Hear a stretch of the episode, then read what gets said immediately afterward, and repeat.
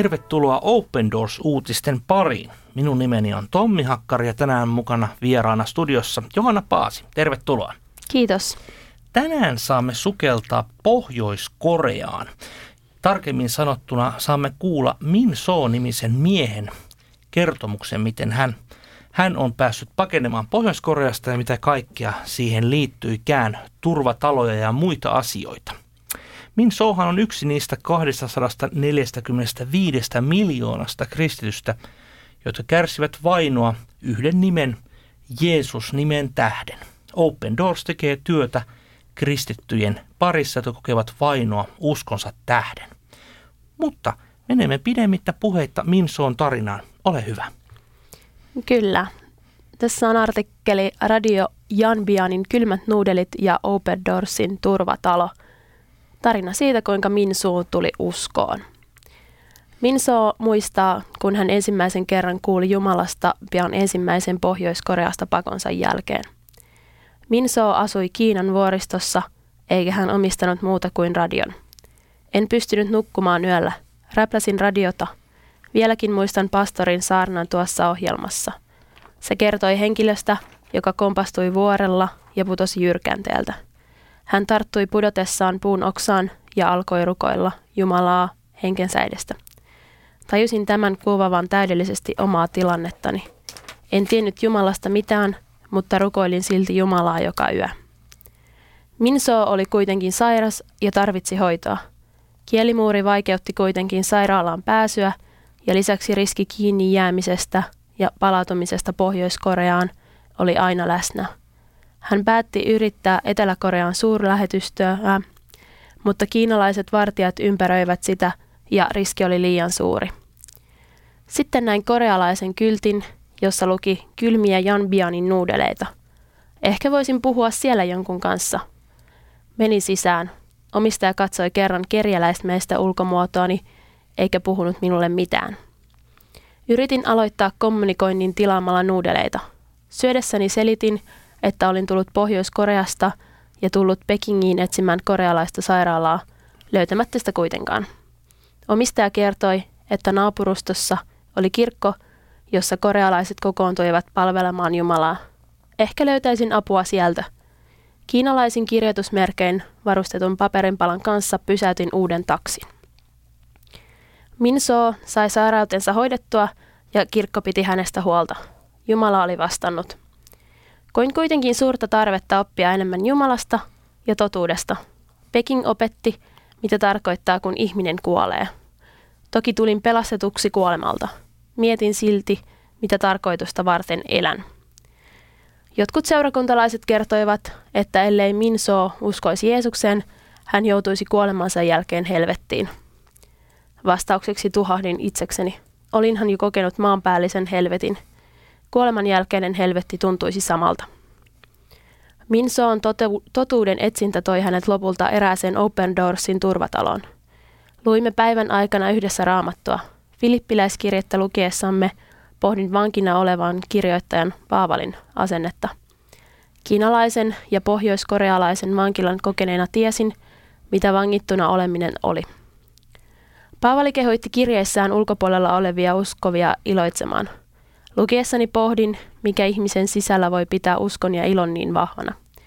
Jos oli olemassa Jumala, joka saattoi antaa ihmiselle tyyneyden ja ilon, halusin itsekin tavata tämän Jumalan. Minso viipyi turvatalossa lopulta kolme ja puoli vuotta. Jotta oppisin tuntemaan Jumalan paremmin, luin raamattua kahdeksan tuntia joka päivä alusta loppuun. Heräsin aamuisin neljältä rukoilemaan kolme neljä tuntia – Noiden kolmen ja puolen vuoden aikana luin raamatun yli sata kertaa ja opin ulkoa 2000 jaetta. Kuitenkin hän kamppaili pitkään uskon kanssa.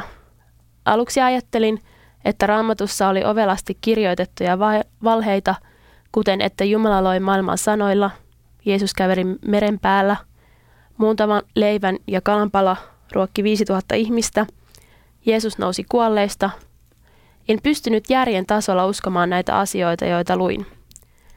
Vähitellen tämä muuttui. Ennen kuin aikani turvatalossa päättyi, pyhä henki varusti minut uskolla. Efesolaiskirjeessä sanotaan, että usko ei tule meistä, vaan se on lahja Jumalalta. Pyhä henki tuli minuun ja salli minun omistaa uskon. Min suuta rohkaisee suuresti se, että veljet ja sisaret eri puolilta maailmaa tukevat Pohjois-Korean kirkkoa. Uskon tieni alkutaipaleella tunsin eläväni yksin.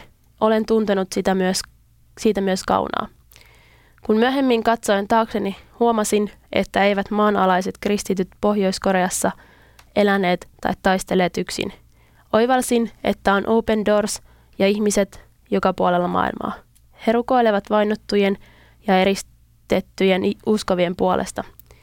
Oli valtava voimanlähde huomata tämä ja että ihmiset tarjoavat sekä hengellistä että aineellista apua niin, että voisimme voittaa.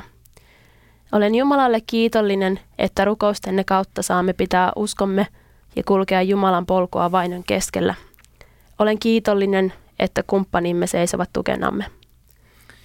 Aivan uskomattoman hieno tarina Min Soosta, joka oli päässyt Kiinaan pakenemaan Pohjois-Korean maanpäällistä helvettiä, niin kuin hän itse sitä kuvaa. Hänhän oikeastaan tämä koko tarina alkoi siitä, että hän räpläsi radiota. Ja mietin sitä asiaa, että kun puhutaan Pohjois-Koreasta, niin siellähän ei todella ole internettiä, siellä ei ole sanomalehtiä, että radiohan on oikeastaan ainut keino välittää evankeliumia heille. Ja hän oli toki tässä vaiheessa Kiinan maaseudulla, mutta, mutta sama, sama koskee myös Pohjois-Koreaa, että Pohjois-Koreassa ja monissa muissakin maissa radio on hyvä tapa välittää evankeliumia. Se on totta. Mä tutustuin vähän paremmin tuohon Pohjois-Korean tilanteeseen ja, ja tota, siellä tosiaan vanhemmat ei voi lapsilleenkaan kertoa evankeliumia, vaan he pelkäävät sitä, että lapsi antaa heidät ilmi. Se oli aika pysäyttävä fakta.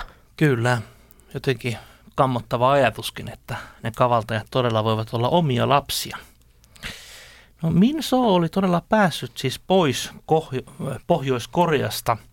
Hänellähän oli käynyt siinä onni. Monethan sitä yrittävät päästä ja jäävät kiinni. Ja tässä hän kuvailee tätä riskiä jäädä kiinni koko ajan. Ja niinpä hän lopulta päätyi kirkkoon. Ja tämä kirkko matkaste olikin hänen käänteen tekevä asiansa, että kirkosta hän löysi apua, apua tähän sairauteensa ja sitten myöskin tähän hengelliseen sairauteen. Mutta minua myöskin pysäytti tässä tarinassa tämä, että miten intohimoisesti hän lähti tutkimaan näitä uskon asioita. Hän sanoi, että hän luki raamattua kahdeksan tuntia päivässä. Näin hän sanoi. Ja lopulta kolme ja puolen, puolen vuoden aikana niin tota, hän luki raamatun yli sata kertaa läpi. Tes Johanna, niin meikäläinen ei ole tainnut ihan sata kertaa lukea. Joo, ei, ei kyllä. Et tota, Tämä on kyllä aivan, aivan uskomaton ja tässä varmaan meillä on paljon opittavaakin meillä, meillä suomalaisilla kristityillä, että en nyt tarkoita, että teidän tarvitsee tai minunkaan tarvitsee lähteä sitä sata kertaa lukemaan lävitse, mutta, mutta kyllähän toi todella toi tiedon jano, niin että hän on ottaa selvää, niin oli tosi ihaltavaa. Kahdeksan tuntia päivässä kolme tuntia päivässä rukousta päälle. Joo, ja sen, senkin lisäksi hän vielä epäili mm. että onko kaikki totta. Niin. Tässä on myöskin hyvin inhimillinen tarina. On, on. Mutta sitten jos miettii niitä oloja, mitä siellä on, niin ei, ei ne voi jutella keskenään kaverin kanssa asioista ja pohtia niitä, että mitä mieltä on asiasta, onko, onko totta, että Jumala loi maailman, vaan se joutuu, tai siellä joutuu yhde, niin kuin oman päänsä sisällä yksin pohtimaan näitä asioita ja se ei ole helppoa. Ei ole helppoa. Ja tästä tuleekin mieleen, että eipä se ole helppoa täällä Suomessakaan olla yksin ilman seurakuntaa. No ei ole. Eli että jos ei ole ketään, kenen kanssa uskon asioista keskustella ja jakaa niitä epäilyjäkin, niin, niin se on kyllä hyvin, hyvin hankala tilanne. Et ehkä me ainakin voidaan Minsoon tavoin uskoa, uskoa se, että, tai oppia tästä, tästä tarinasta se, että on hyvä, hyvä olla uskovia, yhteis, uskovia ihmisiä, kenen kanssa jakaa ja tutkia raamattua ja jakaa niitä epäilyjäkin. Ja tässäkin Minso sanoi, että todella niin kuin usko on todella lopulta lahjaa, että hän sai sitten, niin kuin hän itse kertoi, että hän sai tämän uskon lahjana. Ja tämähän on aivan fantastinen, fantastinen juttu. Tässä vielä hän kertoo, että uskontieni alkutaipaleella tunsin eläväni yksin. Olen tuntenut siitä myös kaunaa. Hmm. Aika pyhä, pysäyttävä ajatus siitä, että, että, että kaiken, kaiken jälkeenkin niin ihmisen ei ole hyvä olla yksin, ei, ei, ei uskovana eikä muutenkaan. Hänhän tässä lopussa kiittää myöskin meitä suomalaisia uskovia ja kaiken maalaisia uskovia, että emme ole taistelussa Pohjois-Koreassa yksin, vaan rukouksin ja taloudellisesti me voimme Suomestakin käsin auttaa Pohjois-Koreassa eläviä uskovia. Mun mielestä se on hienoa, että vaikka, vaikka, vaikka sä oot yksin, niin sä et kuitenkaan ole yksin, koska on kaikki maailman kristityt on sun kanssa ja rukous on aika semmoinen kuitenkin helppo tapa mm. muistaa toista. Kyllä. Näin mä ajattelin, että pidemmittä puhetta voisimme hiljentyä rukoukseen Minsonin puolesta ja muiden pohjoiskorealaisten puolesta. Rakas vapahtaja, kiitos siitä, että olet ensinnäkin kutsunut Minsonin omaksi lapseksesi, olet hänet vapauttanut sieltä Pohjois-Koreasta maanpäällistä helvetistä, niin kuin hän itse tässä tarinassa kertoi. Rukoillaan kaikkien niiden Pohjois-Koreassa elävien kristittyjen puolessa, jotka joutuvat inhimillisesti katsottuna käsittämättömän vaikeissa oloissa elämään. Auta meitä suomalaisia, ystäviä täällä muistamaan pohjoiskorealaisia kristittyjä niin rukouksin kuin myöskin kaikin keinoin, miten heitä pystytään auttamaan. Kiitän siitä, että, että teet todella työtös myös Pohjois-Koreassa ja sinun sanasi myös leviää kaikissa maailman maissa, niin Pohjois-Koreassa, Kiinassa kuin kaikissa muissakin maissa, missä sinun omiasi vainotaan. Kiitos siitä, että, että olet totta ja kiitos siitä, että sinuun voimme luottaa. Jeesuksen nimessä. Tässä olivat tämänkertainen Open Doors-uutiset. Meillä on uusia teemoja kristittyjen vainoista joka viikko ja tällä kertaa sukelsimme Pohjois-Koreaan, kuulimme Minsoon tarinan ja ensi viikolla palaamme taas uusin aiheen. Lisätietoa Pohjois-Korean tilanteesta voit katsoa esimerkiksi netistä osoitteesta opendoors.fi kautta Pohjois-Korea. Sieltä voit lukea monia muitakin artikkeleita tähän maailman vainotuimpaan maahan tai WordWatch-listalla siellä yksi olevaan maahan liittyen. Kuulemiin ensi viikkoon.